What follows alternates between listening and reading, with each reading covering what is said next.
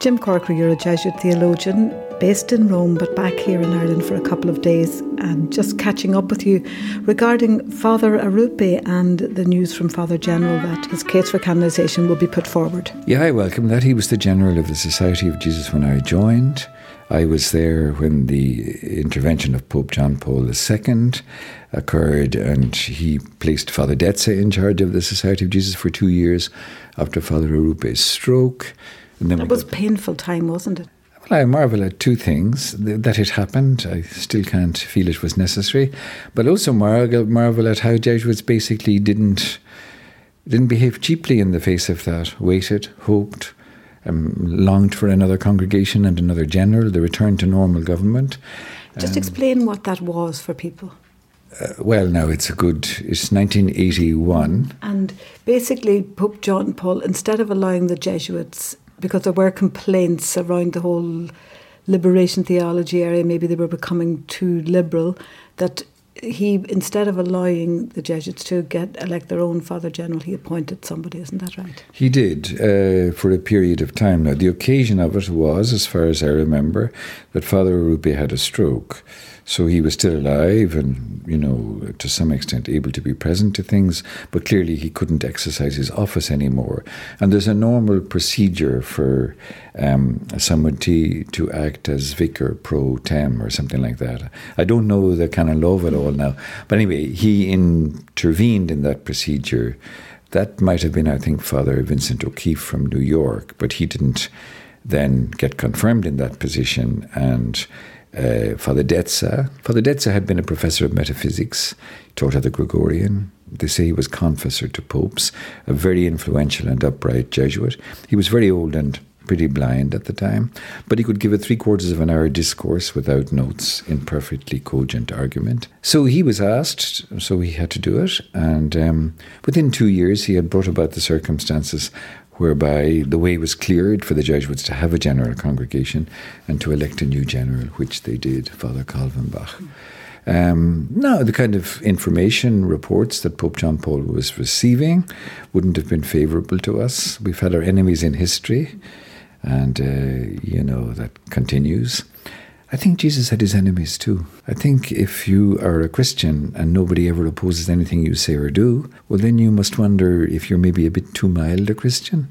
Like Pope Francis, that everybody loves to get at. Well, it seems to me that might be because he's trying to preach the gospel. And Father Arrupe certainly did that.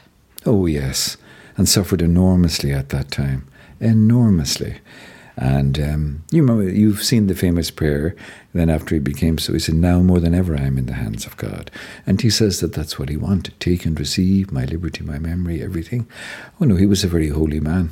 You can associate holiness with great simplicity and a lack of worldly wisdom and a lack of being shrewd and all that.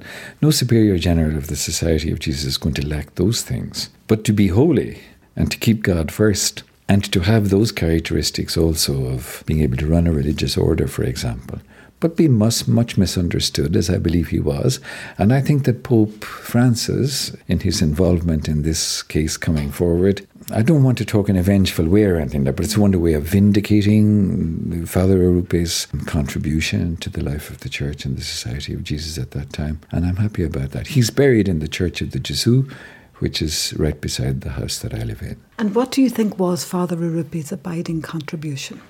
The first word that comes to my mind is freedom. It's a strange word in a way because we get accused, Jesuits, that we're too free and so. on. But the problem is that God made human beings such that He doesn't want to do things without our involvement. So when we do things like discernment to try and find out what is the right thing to do, often between a bunch of good options in certain situations, what that presupposes is a radical taking seriously on God's part of our freedom and our choosing.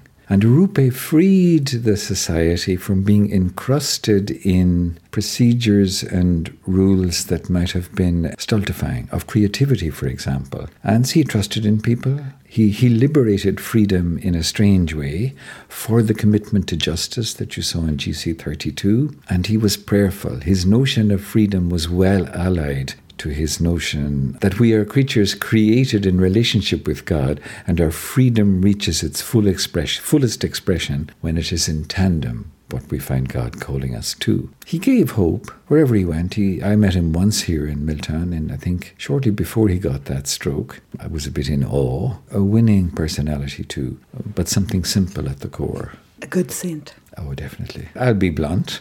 We're having some very good saints at the moment. I like the Archbishop Romero very much, and I think for a long time he was eclipsed, and I think he's now a saint. I'm very happy about the process with uh, Father Arrupe, and I'm happy also that Paul VI is a saint. Paul VI is a pope remembered for Humanae Vitae, and people say, well, he got that wrong, but he got loads of things right.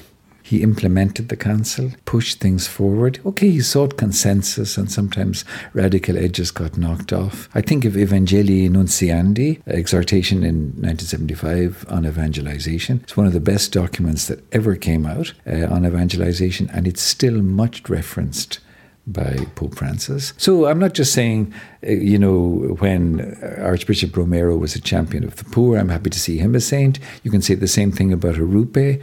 I say the same thing about Paul VI.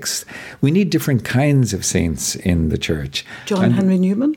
Yes, an intellectual, but much more, because he knew how to wed faith and heart. He, he, knew how the thing really worked. And I want to mention also the men and women saints who are not religious and priests. I think that um, they often don't have religious orders and groups behind them to further their case as much, but there have been more in recent times, and there will be more. And I think uh, this is right too.